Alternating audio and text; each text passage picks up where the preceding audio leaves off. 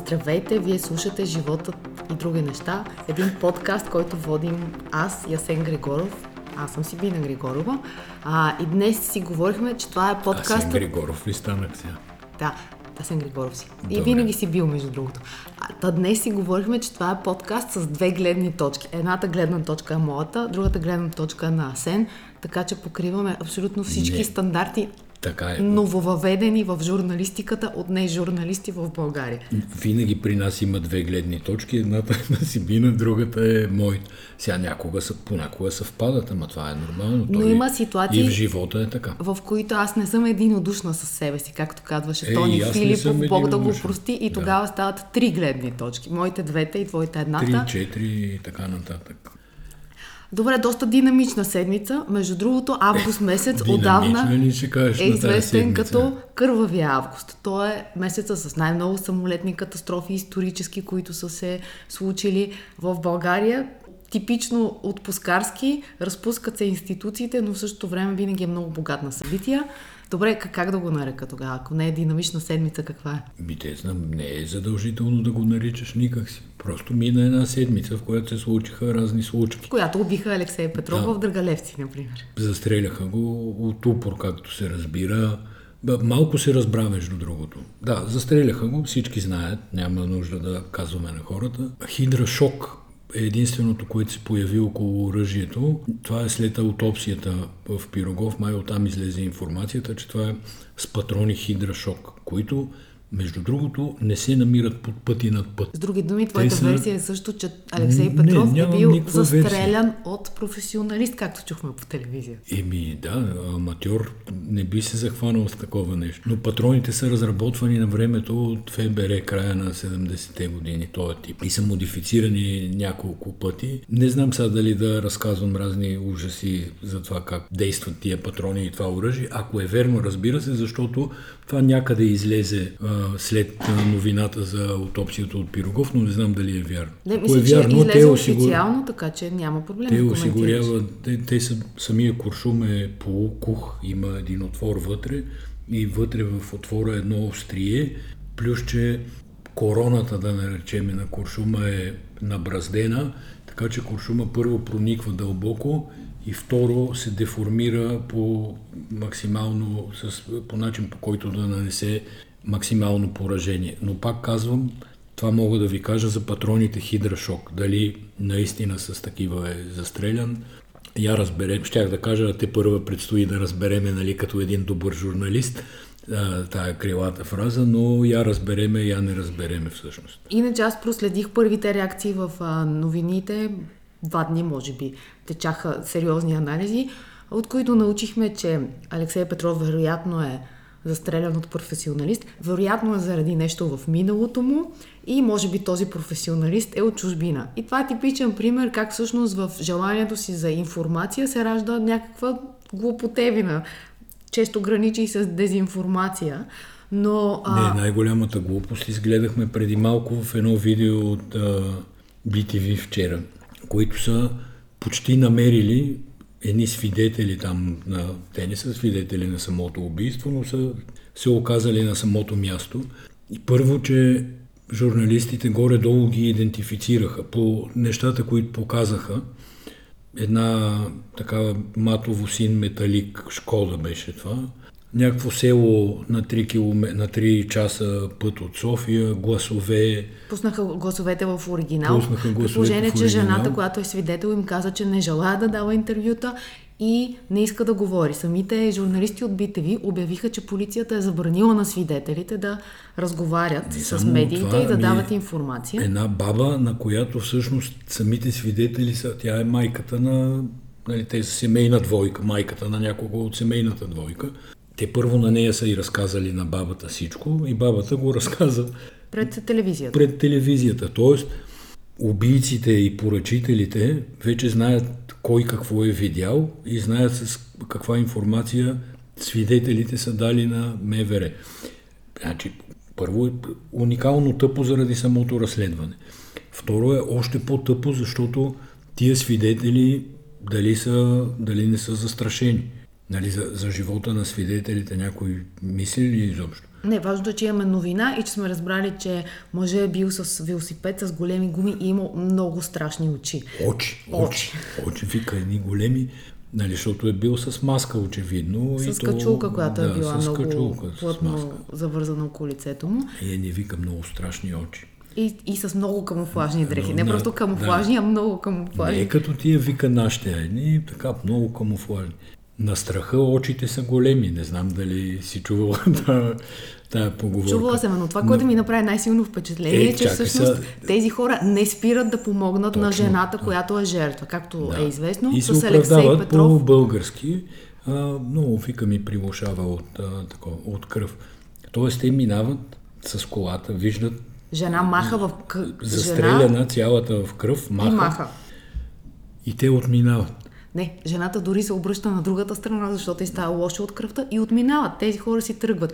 И всъщност това, което се знае от медиите е, че двама украинци а, Тоест да разчиташ, че жената. българин ще ти помогне, ако си в беда, това е... Не ми идва сравнение на ум, ама по-добре на нещо друго да разчиташ. Има и, има и други примери през годините, много добре Има, знаеш, но, но това е изключително скандално, но и, и това, което всъщност на мен ми направи впечатление, че те дори не се притесняват да го разкажат тази. Как ти имаше случка, нали, ти се беше случила тук в квартала вчера или ония ден, кога беше, дето да разказваме да, ли? да, ходих да се заяждам с пияниците от квартала. Значи има едни квартални пияници тук стоят, няма кой да ги озапти, къркат по цял ден, говорят, нали, на един тротуар стоят и те са, да кажем, пет души, петима мъже. И един се заяжда с Сибина, тя се заяжда с него съответно, но той започва да я заплашва и да й налита на бой. Но останалите четири мъже се услушват и абсолютно нищо не правят. При което един каза, че е от военна полиция и той няма нищо, Да. не може да прави нищо на цивилни Значи хора. мъжа и на Сибина слезе да помага, да не си мислите, че нещо. А, но уния и викате, какво сега, голяма работа. Та, не мога да се разчита, че някой ще ти помогне. Не може да се разчита, че някой ще помогне. Иначе, за, може би малко за фигурата на Алексей Петров да кажем. Тя, той беше между сенчестия свят и несенчестия свят, заемайки много публични опитвайки се по-скоро да вземе много публични позиции, беше за кратко съветник в ДАНС по времето на Петко Сертов, преподавател в УНСС, а, част от Съюза за стопанска инициатива, една а, работодателска организация. Разбира се, Лефинс, компанията за. Легитимна, трябва да кажем, призната работодателска организация, която заседава заедно с правителството, когато се обсъждат а, това в така наречената тристранка. Сега ние набързо го отминаваме този въпрос нали, с убийството, но не е, не е никак маловажен. Но от друга страна, понеже не сме такива пророци някакви, които знаят какво ще стане, нали, не знаем какво ще стане и не знаем дали нещо ще стане. Всъщност по това какво ще се случи в няколко сфери на българската политика в следващите седмица, две, три, четири, ще стане ясно от каква посока е дошъл Куршума, то с големите очи, откъде идва и кой го е пратил и защо. Нали, може и нищо да не стане, ако въпросът е личен, ако някой дед го е застрелял 15-та година, не успя да го застреля и там и 2002 не успя да го застреля, сега е решил да потрети, така да се каже, тогава по-скоро нищо няма да стане. Но ако започнат някакви неща в политиката да се променят, тогава можем и да коментираме. Но наистина сега ми се струва силно преднамерено, излишно и най-вече който и да коментира няма да е достоверен и няма да е прав. Аз и затова цитирах коментарите, които а, ми направиха впечатление по телевизията, защото всъщност истината е, че ако някой знае нещо повече, със сигурност не му се говори, защото, както се разбира, ситуацията далеч не е безопасна. Сега Алексей Петров беше станал доста публичен в последните месеци, включително беше излязал и беше дал няколко интервюта, доколкото разбирам по негово собствено желание при това, защото едното в нова телевизия при Лора Крумва беше дори право на отговор. И всъщност той винаги сякаш им е имал някакъв интерес към политиката и желание да участва в, в, в, публичния живот, въпреки миналото си на барета. Аз бих казал, че нали, обобщено казано, това му изяде главата. Защото Има още няколко души от неговия калибър, които продължават да са активни, живи, здрави, влияят върху обществени процеси в немалка степен. Но те си траят.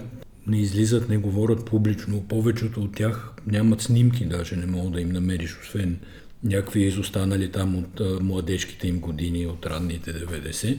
И, иначе всички те са се покрили. Може би на тия хора, понеже те имат кукловоди, според мене, не им се позволява да излизат от светлата страна по начина по който този Алексей Петров искаше да излезе. Такъв, такива мисли ми минават на мене през главата.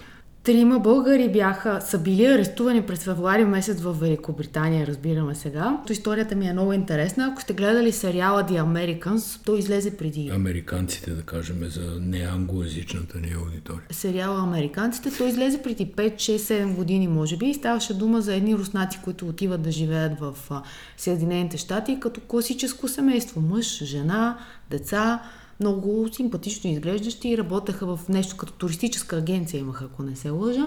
И изведнъж ги активираха. Сега, 20 години по-късно. Точно така. Тук българските герои се казват Орлин Русев, Бисър Джамбазов и Катрин, Катрин Иванова, които живеят в Великобритания и всъщност се оказват някакъв такъв тип спящи клетки на Русия. Като версията, Ама която... не са били много спящи, защото те с тия дейности, които са уж развивали нали, за подпомагане на българи да се интегрират, да учат езици и подобни, те са имали достъп до много голяма част от българската общност. И имайки този достъп, са имали възможност първо да събират информация и да я предават където се следва, така да се каже, където трябва. И второ, да им оказват влияние върху възгледи, включително политически. Да, очевидно има такава линия, в която те се интересуват и развиват някаква дейност, свързана с България, въпреки че живеят в Великобритания, защото двама от тях, които, за които се твърди, че са двойка, те са участвали в а, изборите, два, в два избора, парламентарни избора, последните избори през април 2021 година. И сега странното е, че ЦИК не успя да каже и Министерство на външните работи от коя партия са били посочени и как въобще са били посочени. По последна информация, те са представители на българската общност. Иначе, същите двама... Ма няма такова нещо, нали? Това, че ЦИК не дава информация е част от големия срам и от разпадането на тая държава тук. Като смешните аргументи са, че по две имена и по град, Лондон, да. не са сигурни, че става дума за същите хора като имената, между да, другото. не били които... достатъчен идентификатор, след като се знае в кои секции са били, че са били председатели на комисии и им се знаят имената. А като им се знаят двете, най-вероятно им се знаят и трите, защото тия хора съществуват в някакви регистри в България. Нали, те са арестувани, самоличността им е снета, изобщо изключително нелепа история. Още повече, Покрай това че... се сетих, между другото, че избори наближават, а втората по големина политическа сила, промяната и ДБ, коалицията, нямат още представители в ЦИК. Тоест ДБ сигурно имат от някакви предишни избори. Те имат от, от предишни избори, да. Ама но... промяната няма. Да, но това е поради начина по който се сформира Централната избирателна комисия.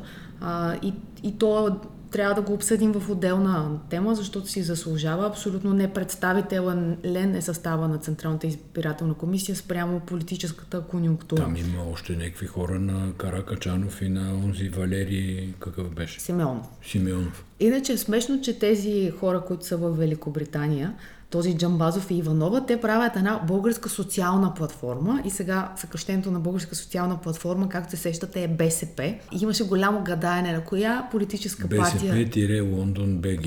Това беше един сайт. Така ли? Да, да, има сайт БСП Лондон. Те затова решиха, че тия са свързани с БСП. Не са далеч от истината тези, които са го решили, защото се появиха вчера снимки, в които се вижда как Сергей Станишев дава членска карта или какво сега, книжка карта. книжка карта. не знам, не съм, не съм да. получавала такова нещо на този Джамбазов, така че връзките горе-долу са, са ясни. Но имаше статия в Guardian по повод на тези спящи клетки, там така ги наричат, въпреки че ти не си съгласен. И всъщност се казва, че заради войната... Не, не, аз съм напълно съгласен. Въпросът е, че не са спали, както нали, тия в сериала, те съвсем спяха, т.е. преструваха се на нормални американски граждани, докато наистина не им почука там един от руското разузнаване на вратата и не почна да им дава задачи. Сериала, между другото, е супер як. И очевидно доста актуален в контекста на това, което ни се случва на нас. Та в Guardian казват, че заради войната в Украина, всъщност агентите на Русия в останалия свят в Европа са изтеглени. Нали? Самата България изгони 70 дипломати. С тях са си тръгнали най-вероятно и доста хора, които снасят, както се казва на жаргон. Затова се налага да бъдат активирани подобен тип спящи клетки, като в Guardian дават пример с някакъв фотограф от мексикано-гръцки происход, който имал магазини за прежда в Атина. Нали? Точно от някакъв човек, който... Въобще... Не се е очаква от него Джеймс Бондовски способности. Да, да, да точно така. Не можеш да предположиш какво се занимава. Една собственичка на галерия беше другата, аржентинска двойка в Словения. А, тоест, започваме да, да, да ставаме герои в един филм, който преди го гледахме от забавната страна, а сега вече го, го живеем. Да. Българското посолство в а, Лондон също беше казало, че е уведомено за ареста на тези хора, а в същото време се разбра, че от март месец българската прокуратура не, води не е уведомено. дело за шпионаж. Не, бе, не беше уведомено, докато не се раздо цялата не, история. вече е уведомено. Е, вече е уведомено. През медиите най-малкото е уведомено, но иначе не е било уведомено. И това, което не ми направи добро впечатление, е посланика Марин Райков, който иначе нали, по-скоро от положителните герои на българската дипломатическа там и политическа класа, с известни условности, нали, като че се самоназначаваше. Когато беше служебен беше премиер, успя да се, се самоназначи да, да, за, да. за посланник. Но да, като цяло, по-скоро е от светлата страна, но той зае някаква защитна такава позиция, която повечето български чиновници заемат, дори и когато нямат абсолютно никаква пряка вина и отговорност и тръгна да обяснява, че те не са уведомени, защото а, за, да, за да били уведомени, самите арестувани трябвало да поискат те да са уведомени. Да, това щях да ти кажа, че това всъщност... може и да е така, т.е. тия задържаните да поискат, но от друга страна България и тази Великобритания са страни членки на НАТО, партньорски служби, така наречени, и това, че британците си траят и не казват нищо на нашите, много силно говори за степента на доверие на България сред тия а, тайните среди. Точно. Версията беше, че не, не излязлата информация в българските медии е по желание на арестуваните, което от кога арестуваните имат, диктуват какво да, могат да излиза имат в медиите, такава да. власт над медиите да. е интересен въпрос. А... Но сега то в България има, гледай, в Лондон може да са спящи, но тук в България са си абсолютно будни клетки, руските имам предвид, като почнеш от а, така наречения президент, вече ще му викам, защото той е човек толкова ниска топка, нали, отказвам да повярвам, че е президент на Република България. За Румен Радев става дума който съвсем е изплискал легена, там отвързал козите или каквито други метафори могат да се ползват.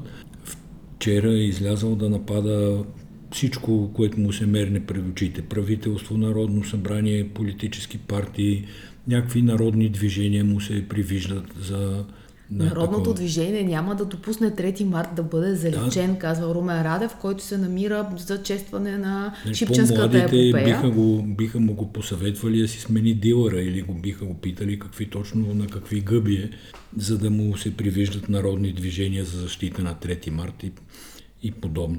Но всъщност цялата работа е много по-проста и тя е, че сега управляващата не коалиция иска да назначи нов главен секретар на МВР. И това беше заявено официално в петък след срещата на там ръководители на разни специални служби на МВР при премиера. И след това имаше пресконференция и те ясно заявиха, че искат да сменят главния секретар. А сега, що не е сменен главния секретар? Защото той се назначава по предложение на правителството и с съгласието на президента. И съответно президента, като не е съгласен, те не могат да го махнат. И тук е една много интересна, един много интересен сюжет следва всъщност. Какво става, ако те искат да сменят главния секретар, а президента не иска? И ги обвинява в властолюбие. Ама не е властолюбие, че той самия изпоназначи всички, нали, уж с временни и служебни правителства, изпоназначи всички шефове на служби. Значи това не е изземане на власт, А това, че новия министр на вътрешните работи няма, който е абсолютно редовно избран от редовно избран парламент, който редовно е избрал правителство, на което е член въпросния редовен вътрешен министр, той казва, че не може да работи с главния секретар, защото му няма доверие и този нали, не президента се е заинатил и не дава. Но аз не разбирам логиката, по която а, главният секретар на МВР се назначава с указ на президента. Аз също не я разбирам и това, дето смятат нали, да внесат, обсъдат и евентуално гласуват закони да му отнемат на президента изобщо, независимо дали е Радев, Петров или Иванов, да му отнемат възможността да с негов подпис да се назначават шефовете на службите. Напълно е логично и е крайно време. Това е власт, която Конституцията, доколкото знам, не дава на президента. Това е в някакви последващи закони са регулирани тия неща. И изобщо президента по Конституция изобщо не е това, което си представя Радев, че, че е президент. В момента Румен Радев е президента на избирателите на Възраждане. Между другото, Възраждане или по-скоро Костадин Костадинов настъпи мотиката много силно тази Накисна се жестоко, да. Като нарече феновете на Левски еничари. За да се стигне до тази ситуация имаше една предистория, именно от хора от агитката на Левски нападнаха палатките на Майя Манолова пред паметника на съветската армия. Е, те най-вероятно не са нападнали палатките, отидоха да струшат две-три плочи там от Пус, фалшивия надпис за съветската армия освободителка. Защото не ни е освободителка. Както и да е, айде да не ставам и аз трол. Не ставай трол. Да, но така де. Щупиха две плочи от а, този паметник и нали, там в пътакламата имало е хора в палатките, те предполагам са се съпротивлявали, т.е. станало е някакво меле. И Костадинов прави, според мен, фаталната грешка да реши да се обади срещу агитката на Левски. И не само да се обади срещу агитката на, на Левски, а и да ги обиди на еничери, в резултат на което агитката на Левски леко го заплаши да му с физическа саморазправа. Всъщност агитката на Левски излезе с позиция, в която казва, че те винаги са били срещу а, паметника и за неговия демонтаж. Истината е, че на мачовете на Левски постоянно се появяват транспаранти в подкрепа на Украина, Мариупол, а, изпращането на оръжия срещу... Не, клуба на Левски практически забрани на Левски да играе контроли с руски отбори преди няколко месеца, когато бяха пролетните подготовки там в Анталия и подобни.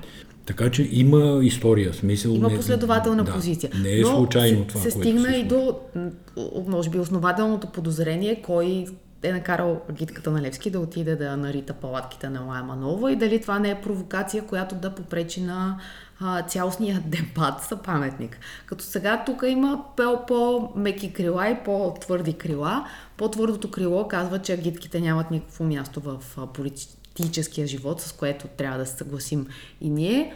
А, от друга страна, по-меките крила, към които съм, съм аз, искам да кажат, че това, което се случва с паметника на съветската армия е скандално. Последната версия е, че се търсят документите на този паметник и той без документи се едно не може да напусне границите на а, градинката там. Ще го фанат без документи и полицията ще го спре.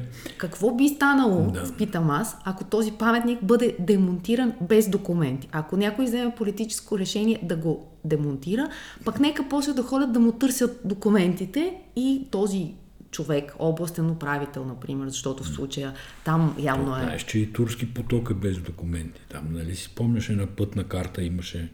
Ама това с документите е пълно, пълно оправдание. Е, естествено, че е оправдание и цирк. Кой ще му иска документите на паметника, за да, Ся, след като вече обаче, е преместен... Аз имам е, нали, говорихме колко гледни точки сме. Сега, виж тук Дай как ще направим две-три гледни точки. Естествено, аз съм паметника, още това след обед да ходим да го махнеме. Това е, нали, няма смисъл да го казвам. Естествено и се знае. Но, според мен ще има повече, много повече сила акта на премахването на паметника, ако той се извърши по политически първо и легитимен административно второ начин. Т.е. първо политически и после административно. Т.е. така подреждам приоритетите. Защо политически? Защото премахването на паметника е политически акт. Всички, които искаме това премахване, има много хора, които години наред са се, буквално се бориха за премахването на този паметник. Нали, аз съм един от горещите привърженици, но не съм част от тия хора, които наистина ходиха, правиха протести и така нататък. Може би малко ме е яд, що не съм бил, но така или иначе аз съм на 100% на мнение, че това паметник и всички други съветско-руски символи от нашата държава трябва да изчезнат по максимално бързия начин, като уния в жега за 30 секунди трябва да изчезне всичко. Та, премахването му, то е символен и политически акт. Не е въпроса сега да го свалят, за да уж да го почистят и повече да не го върнат. Нали? Това няма да свърши на никого никаква работа. Вижте, никой не бърза нито да го чисти, нито да го ремонтира, нито нищо. И после вече административно трябва да е чисто, за да не може като дойде служебен кабинет начало с Гълъб Донев да каже, ми ето почистихме го паметника, дай ще го върнем Ето тук не съм съгласна. Значи този паметник, когато се махне без документи, хипотеза, защото му ги няма документите, и се премести, никой повече не може да го върне. Разбираш ли, можеш ли да върнеш сега мавзолея? Питал ли си Пет, да, да как се каже, Бакарджиев? Е, мавзолея се взриви. Бакарджиев, питал ли си дали има документи за да взриви мавзолея? Сигурно имал бе Бакарджиев, беше министър на регионалното развитие по това време. В смисъл той каквито документи иска, такива може да си издаде. Със сигурност е имал документи. Тоест да. ти веднъж махнеш ли паметника, оттам нататък матча е свършил. Това искам да ти кажа. Никой не може да го върне на, в, по същия вид, обем и на Виж, същото място. Ще ти напомня АЕЦ Белене. Замразено още 90-те години, уж беше всичко нали, така решено, след което дойде си и царя и възкреси този труп на АЕЦ Белене. И, и вече колко години от 2002 или 2001 там, когато на едно събрание в НДК си спомням, от 2002 май беше, сега сме 2023, т.е. 21 години по-късно, продължава да виси някакъв дебат в това общество за Белене. Похарчени са милиарди от тогава за това ЕЦ Белене. А иначе то е започнато 80-те, замразено е 90-те, но скелета и до ден днешен трака с кости. Да, но в Белене има много голяма далавера, има много голяма финансова изгода за компаниите, които участват в строежа на Белене, взимат се комисионни, докато в, в паметника няма чак такава голяма финансова игра, за да веднъж ако е свален, после да тръгва някой да го възкресява този паметник. Не, Сега, ще само се говори да, години наред. Да, да кажа Ето, те го свалиха незаконно Нали, както... Ама то така се говореше и за мавзолея. Има хора, да. които още смятат, че мястото е голо и било хубаво да има то мавзолея. мястото е голо, ама това не зависи Но това е друга от, тема. Нали, едно е да махнеш мавзолея, респективно паметника, друго какво ще се прави на него. Според мен е много важно децата в каква среда растат, архитектурна, защото тя им а, възпитава вкуса. И тъй като паметника на съветската армия е един от девете кръга на Ада, както самите тинейджери описват местата, на които стоят, като градинката на Кристал, НДК, Борисова градина и така нататък. Кара се отпред скейтборд, събират се на групи. Според мен не е окей okay тези деца да растат в тази среда, защото ти не, че тя пряко ти влияе, тя ти влияе подсъзнателно и просто свикваш да е гадно и го възпроизвежда след това в mm.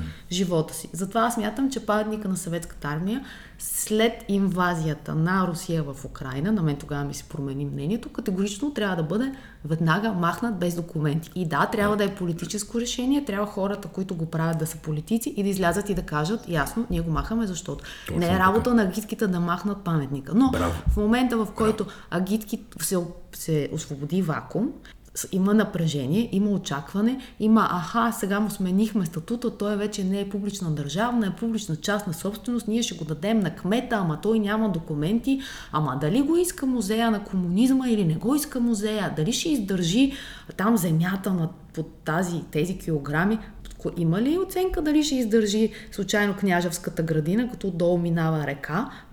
Каква, къде е тази оценка? Просто тупнали един паметник преди време в страхопочитание. Е, това е абсурдно, това са пълни земята глупости. няма да издържи естествено. Ама естествено правят ни на, взимат ни за канарчета, моля ти се. Не съм съгласна с това. Та така, да, да го махна. Да се разкарва, да. И да последват там Алеши, ония кютук във Варна има един, вижда се от морската градина, не знам как му викате. Не му викаме. Ами се някак му викате.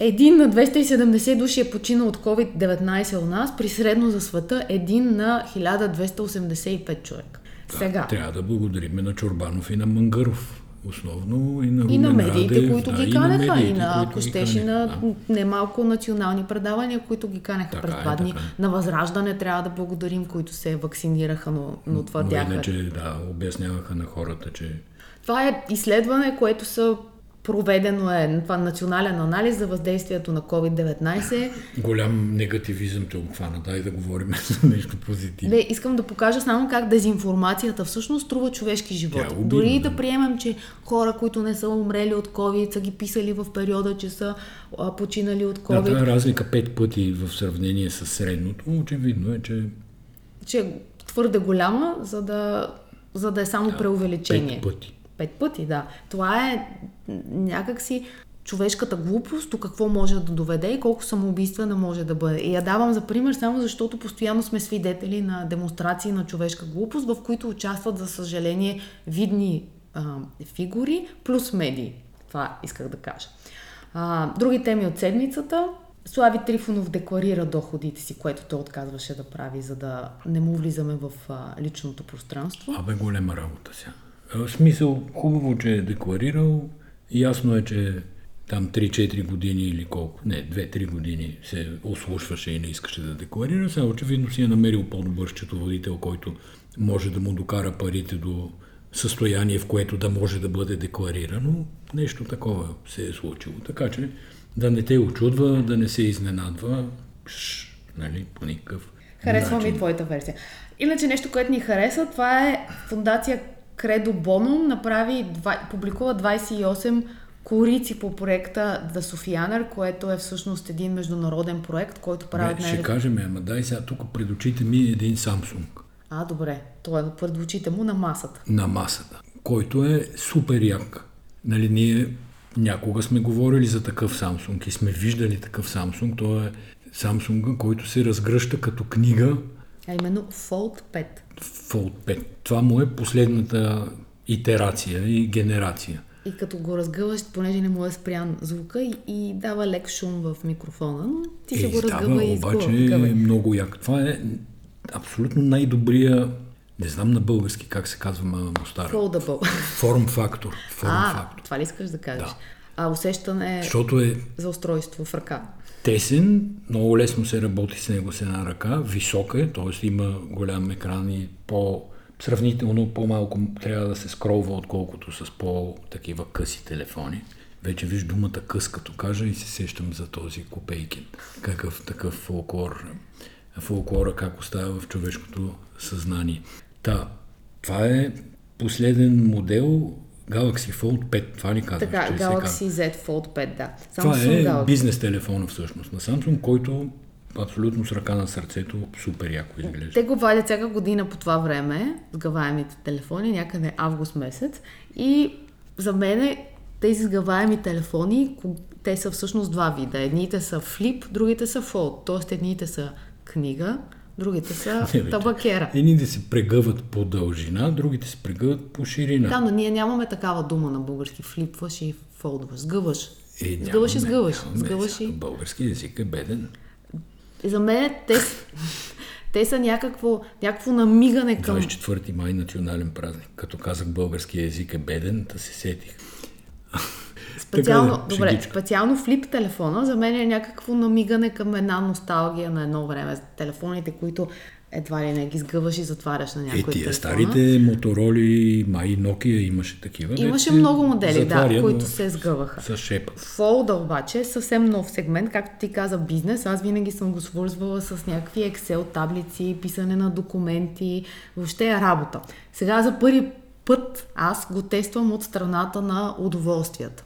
Август месец не ми се гледат Excel, съвсем разбираемо. И в случая го ползвам за гледане на филми. Сега, откъде тръгна цялата история? Последния път, когато бях на остеопат и му казвам, това остеопат е един човек, който ви сгъва, разгъва, флипва ви, фолдва ви. това прави този човек. С мен това прави, прави остеопат. Не съм сигурен дали а, родният български термин не беше чекръкчия. Може би, не съм сигурна, не, защото тук има наука в остеопатията, а в Не, бе, има, шегувам се. са просто хора, които те наместват. Не ме наместват, ами да, а ме сгъват. И казвам, много ме боли врата. И той почва да ми гледа врата и казва, къде те боли, не мога да открия. Накрая стига до една много висока точка в врата и каза, а извиня, от какво те боли врата там? И аз казвам, аз всъщност всяка вечер гледам сериали в леглото с лаптоп и той започва страшно много да се смее, защото това е болка от години наред гледане на сериали в леглото с лаптоп. И в случая аз замених лаптоп гледането на сериали с Samsung Galaxy Z Fold 5 и последния да затвори вратата. И трябва да ти кажа, че по-лесно успявам да си, да си наместя врата и да си наместя ползата. Да, Сега тук да говорим кажа, за едни 20 см. Просто, да, като го разгънеш е горе-долу квадрат, не е съвсем квадрат, но горе-долу с страна 20 см. Това е диагонал 20 см. Ето. Малко по-малко. Гледам, че и страната му е около... Тя, тя по-малка. Да. Нали сега не казвам до сантиметър, но просто си представете един квадрат 20 на 20, това ви е екрана, който, с който разполагате, за да го гледате. И сега разбира се има хипертоп нов процесор, който се казва Пете Samsung ползвате ние Snapdragon. Това Просто е, е Generation 2 е това. Това е Snapdragon, кой номер? 8, втора генерация. Винаги в така наречените флагмански телефони, Samsung слагат абсолютно последния крясък на тия процесори. В случая е Snapdragon 8. Идеята е, че когато който новия процесор изисква по-добре работи с батерията и тази батерия 4400 мАч би трябвало да издържа повече време, тъй като процесора е по тъй като процесора е по-пестелив. Но това, което другото, за което ползвах, т.е. аз правих тест на този телефон абсолютно не по предназначение, пренебрегвайки бизнес частта, излязох на терасата и снимах хората, тъй като има 30 а, оптичен зум, 30 пъти спейс зум увеличение, снимах хората, които са на съседното кафене. На колко разстояние, колко метра разстояние това? 60-70 метра може би 80-90 метра, така или иначе. И направих снимка, с която мога да, мога да ги видя с лицата им. Тоест, ако съм спяща клетка, ако се върна по-назад, мога спокойно да, да гледам кой ходи тук в а, западното капиталистическо кафене, в което се слуша само джаз музика, кой ходи отпред. И всъщност зума е нещо, което не си даваме сметка колко е полезно, но когато не мога да видя нещо, снимам и после си увеличавам и гледам за какво Особено слуша. аз, който съм кьорав по възрастови причини, най-редовно ползвам зум, за да снимам някакви етикети и после да разглеждам какво пише по тях. А, и другото, което пак не е по предназначение вече, но то е свързано с теста на флипващия се телефон, т.е. малкия, който се сгъва през средата. Между другото, ако намерите някакви думи, които са по-удачни, ще ни бъдат много полезни, тъй като често малкия, пишем като се сгъне, да кажем, пак квадратче, такова 5 на 5 см. Нали? Съвсем да, те излязоха заедно. Популярно искам да ви го кажа. Съответно лесно се слага в джоб и там нали, се употребява по, по силно економичен начин. Но какво привлече а, тестърите тази година? Един поляк, който има канал в YouTube, реши да експериментира колко пъти може да сгъне флипващия се телефон и да го разгъне, като той миналата година беше правил подобен тест с предходния модел, но го прави по особено смешен начин. А, и мина границата от 400 хиляди сгъвания. Нали? Може да си представите какво означава 400 пъти да сгънеш един телефон. Е, някой е развил страшна мускулатура да сгъва и разгъва 400 хиляди пъти. Те се сменят екипите, като това не може да е един човек, но беше беше забавно как в един момент очевидно вече има толкова скучно, че започват да го държат 30 минути във вода. След това го заровиха в пясък в една котия. Накрая му щубиха яйца, сложиха му брашно, все едно ще готвят нещо. А, пекоха ли го? Не, не го пекоха. И издържа над 400 хиляди пъти, мисля, че се отказаха. Сега, производителя, всичкото това се прави, защото и Flip и Fold са с нова панта, която позволява м- да се разгъва изгъва очевидно много пъти, но на флипа позволява много плътно да се затворят горната и долната част, така че да не остава луфт между тях. И затова се прави този експеримент. Та това е за тия телефони. Ти прекъсна друг мой, мой разказ. Ама защото тръгна да говориш за изкуство, аз искам да говорим пак за изкуство и много по-интересно ми беше покрай снимката и се сетих за телефона, защото наистина го гледам тук пред мен. Корицата на Вок с Линда Евангелиста, Синди Крофърд, Наоми Кембъл и, и Кристи Търлингтън. И Кристи Търлингтън. Тоест, това е, нали, ти наляво и надясно обясняваш на хората, че е имало носталгия по 90-те, което не знам аз дали е така или не, нали, ти си по модните тенденции в нашото семейство, ще приема, че е така. Това е социална тенденция, не е модна. Тя е социална. Да, така ли? да. Сега, тия мацки май малко по-рано от 90-те бяха в Не, но те имат една си. корица на Вог, която е от а, Питър Линдберг от януари 90-та година, когато обаче са пет, нали, всъщност едната от тях Когато имаше истински манекенки. почина, да, и тази корица в сегашната на Vogue, който ще бъде Vogue UK Vogue USA, тя е повторение се едно на корицата на Питър Линдберг. И те не правят същата поза или нещо подобно, а просто си снимат отново. Това са вече едни жени на по към 60 години май. Ами да, и те имат много интересни съдби, но, но повода за тази корица според мен е филма на, на Apple TV, който излиза, сериал излиза, документален за супермоделите. И той, ще, той вече се връща в 80-те и 90-те и разказва историите на това време, в което нямаше мито. Повечето от фотографите, които са големите известни модни фот- фотографии, след това бяха обвинени в а, злоупотреба с жени. С служебно положение. служебно положение, точно така. И такъв тип неща. А, не съм предполагала, между другото, че, че говориш за корицата на Вог. Приятно съм изненадана.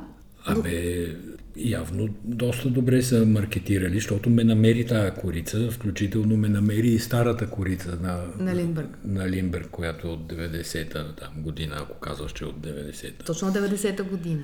И аз така носталгирах по 90-те, като ги видях. Синди Крофърд ми е любима, да кажа, от всичките. Добре, приемам. Да. На естетическа, харесват всичките, да.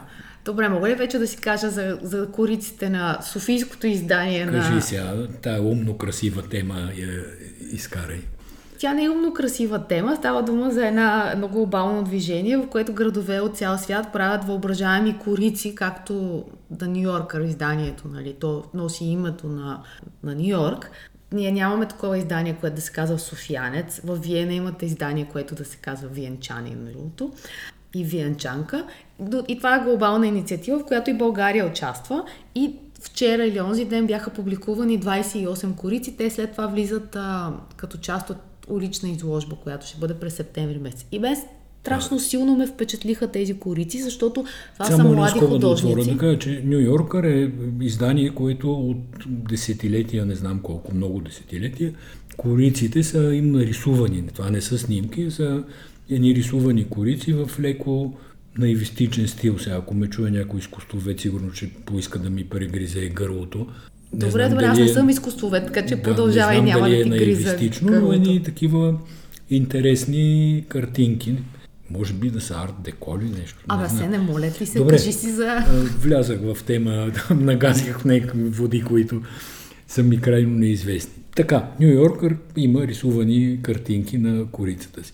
И сега тия колко? 22 ли казваш? Не, 28, участвали 20. са над 120 художници. Очевидно са млади, защото така духа, който аз виждам, е, така, това ми казва. Да, няма... истината е, че кориците са супер. Те са Кориците, като... кориците са топи, са като съвременен разказ на София, с всичките и дефекти, абсолютно всички. Ама по художествен начин разказани. Да, но, но толкова готино направени тези дефекти, че те се превръщат в някакъв ефект.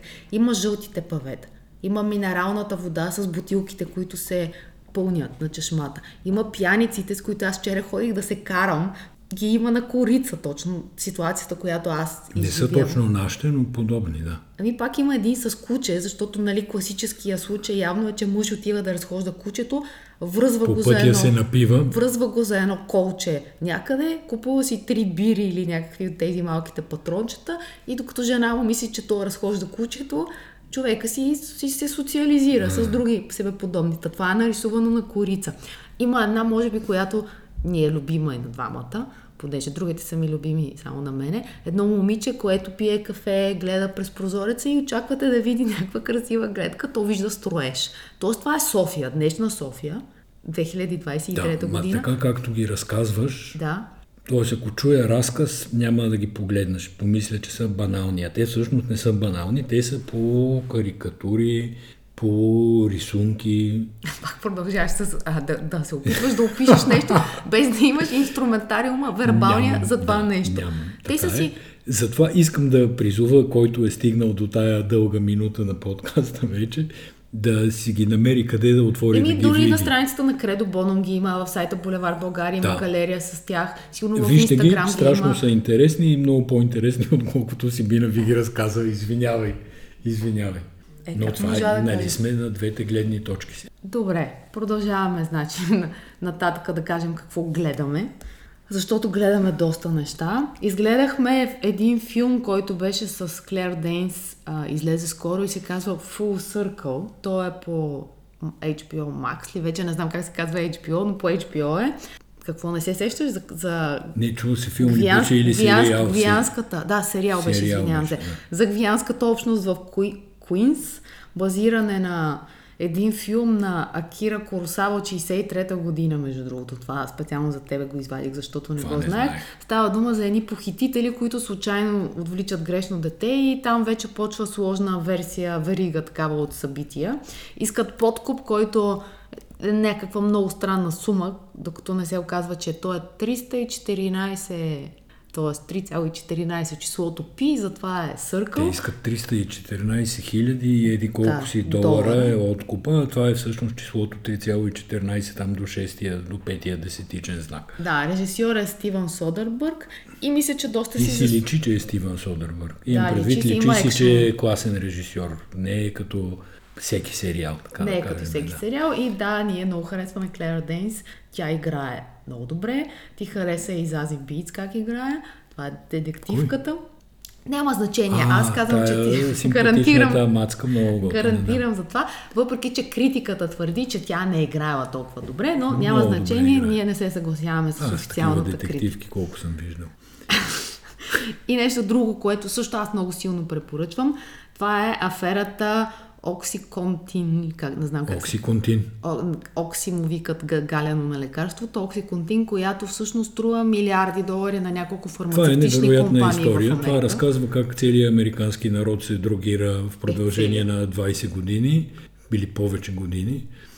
Тоест мания по опиатите, където подкупни лекари предписват, нали, ти отиваш, примерно кажеш, боли ме тук малкия пръст и той вика, я вземи оксиконтин, то това има медицинската формула, има структурата на хероин ли беше хероин? Точно на хероин и създава Да. такава зависимост. и създава зависимост за отрицателно време. И въпреки милиони вече, от, още от началото се разбира какво е и почват хора да дигат аларма, че това е реално легален наркотик, че се предписва незаконно, че предизвиква зависимости и така нататък. 30 години нищо не се случва и сега нещо, някаква фирма там, Джонсън и Джонсън, която не знам защо точно Джонсън и Джонсън. Той е продукт на една, казва се Пардио Фарма на фирмата, която го измисля. И чак сега нещо ще се плащат, някакви 20 и няколко 26 милиарда, милиарда, обаче Джонсън и Джонсън влиза като дистрибутор в Да. случая и затова пла- плаща тази но всъщност за това време са си отишли стотици хиляди живот. Са, стотици хиляди хора са умрели, да не кажем колко са изпаднали в зависимост, минали са на по-тежки дроги и така нататък. Всъщност е абсолютен такъв социален хорър от съвременната епоха. Но има две много интересни неща. Едното е как фамилията зад Пардю Фарма всъщност успява да, да инвестира страшно много в образование, в галерии. Това е показано във филма, как трябва да измамиш обществото. Че когато забогатееш, не трябва да отиваш и да си купуваш скъпи вещи от Тифани, а трябва да отидеш в един университет и да направиш нещо за обществото. Защото когато сгафиш, тогава е много по-трудно да кажат, че ти си сгафил и също тогава ти, когато умреш, те казват, мисли за легасито, мисли за не легасито а, и дават пример с а, Нобел и Нобеловата награда, как всички за него мислят, като човек е създал Нобеловата награда. И затова тази Саквър се казва фамилията. Тя всъщност е много голям спонсор на а, на обществото, на неща за обществото, галерии, университети и тем подобни неща. Но иначе ги морят с лекарства. Да, иначе ги мор... в същото време с другата ръка, с която не спонсорират, те, са, те правят милиарди от зависимостта на хората. И другото много интересно нещо беше тази мултилевел реклама, която се извършва, в която те по някакъв много а, Бе, те ги рекламират буквално като начин. прахосмокачки. Да, ама те по много компромисен начин въобще успяват да вземат от FDA а, разрешение. И в момента, в който взимат разрешение, те правят като мултилевел маркетинг. Едни красиви руси момичета с стройни тела отиват при лекарите и започват да им продават това лекарство, като го насочват към хубавата страна. То освобождава от болката. И в един момент се разбира, че много лекари предписват лекарството, но не предписват достатъчно обеми. И тогава тези момичета отиват при лекарите и казват, вижте, вие трябва да предписвате повече, трябва повече добро да направите на обществото и така. И ние ще станем богати, и вие ще станете богати. И всъщност започват да купуват лекари, които правят хората зависими и умират много, много хора. Те се докарват до а, до наркомани. Това е истината. Но, но те са, това са наркомани с рецепта, предписана от лекар. И това всъщност е страшното. Сериала се казва Иначе се борят срещу пушенето в Америка. Всъщност сравнява се, сравнява се с а, а, това дело, което се води да. срещу фармаиндустрията е дело, което може да се сравни само с предишното дело срещу тютюневата индустрия. Да, но като ефект няма нищо общо. Както и да е, сега да не влизаме в тая тема но половин милион души от 90-те години, ако трябва да се върнем насам, половин милион души са загубили а, живота си в а, следствие предозиране с опиоидни лекарства. Опиоиди ли се казва, да. Съдържащи някакъв тип наркотик. Та филма е по, по Netflix, сериала е, днес не знам, що на сериалите им викам филми. Да, той, той е документален. Да обаче е сниман и направен по гениална форма. Той е документален, но той е изигран след това да. и всъщност всеки епизод започва с един истински случай. Една жена казва, аз съм еди коя си, загубих еди кого си и показва да, снимка. Ти сега целият го разказва. Не, това е от Значи това трябва 30 секунди от всеки епизод, така че и то няма отношение. Става дума, че има документална част, но е сниман като, като игрален и е много добър, препоръчвам. Довиждане. Много Това ти бяха двете гледни точки много днес. ти благодаря за всичките гледни точки, които сподели. До скоро. До скоро и на вас. Чао.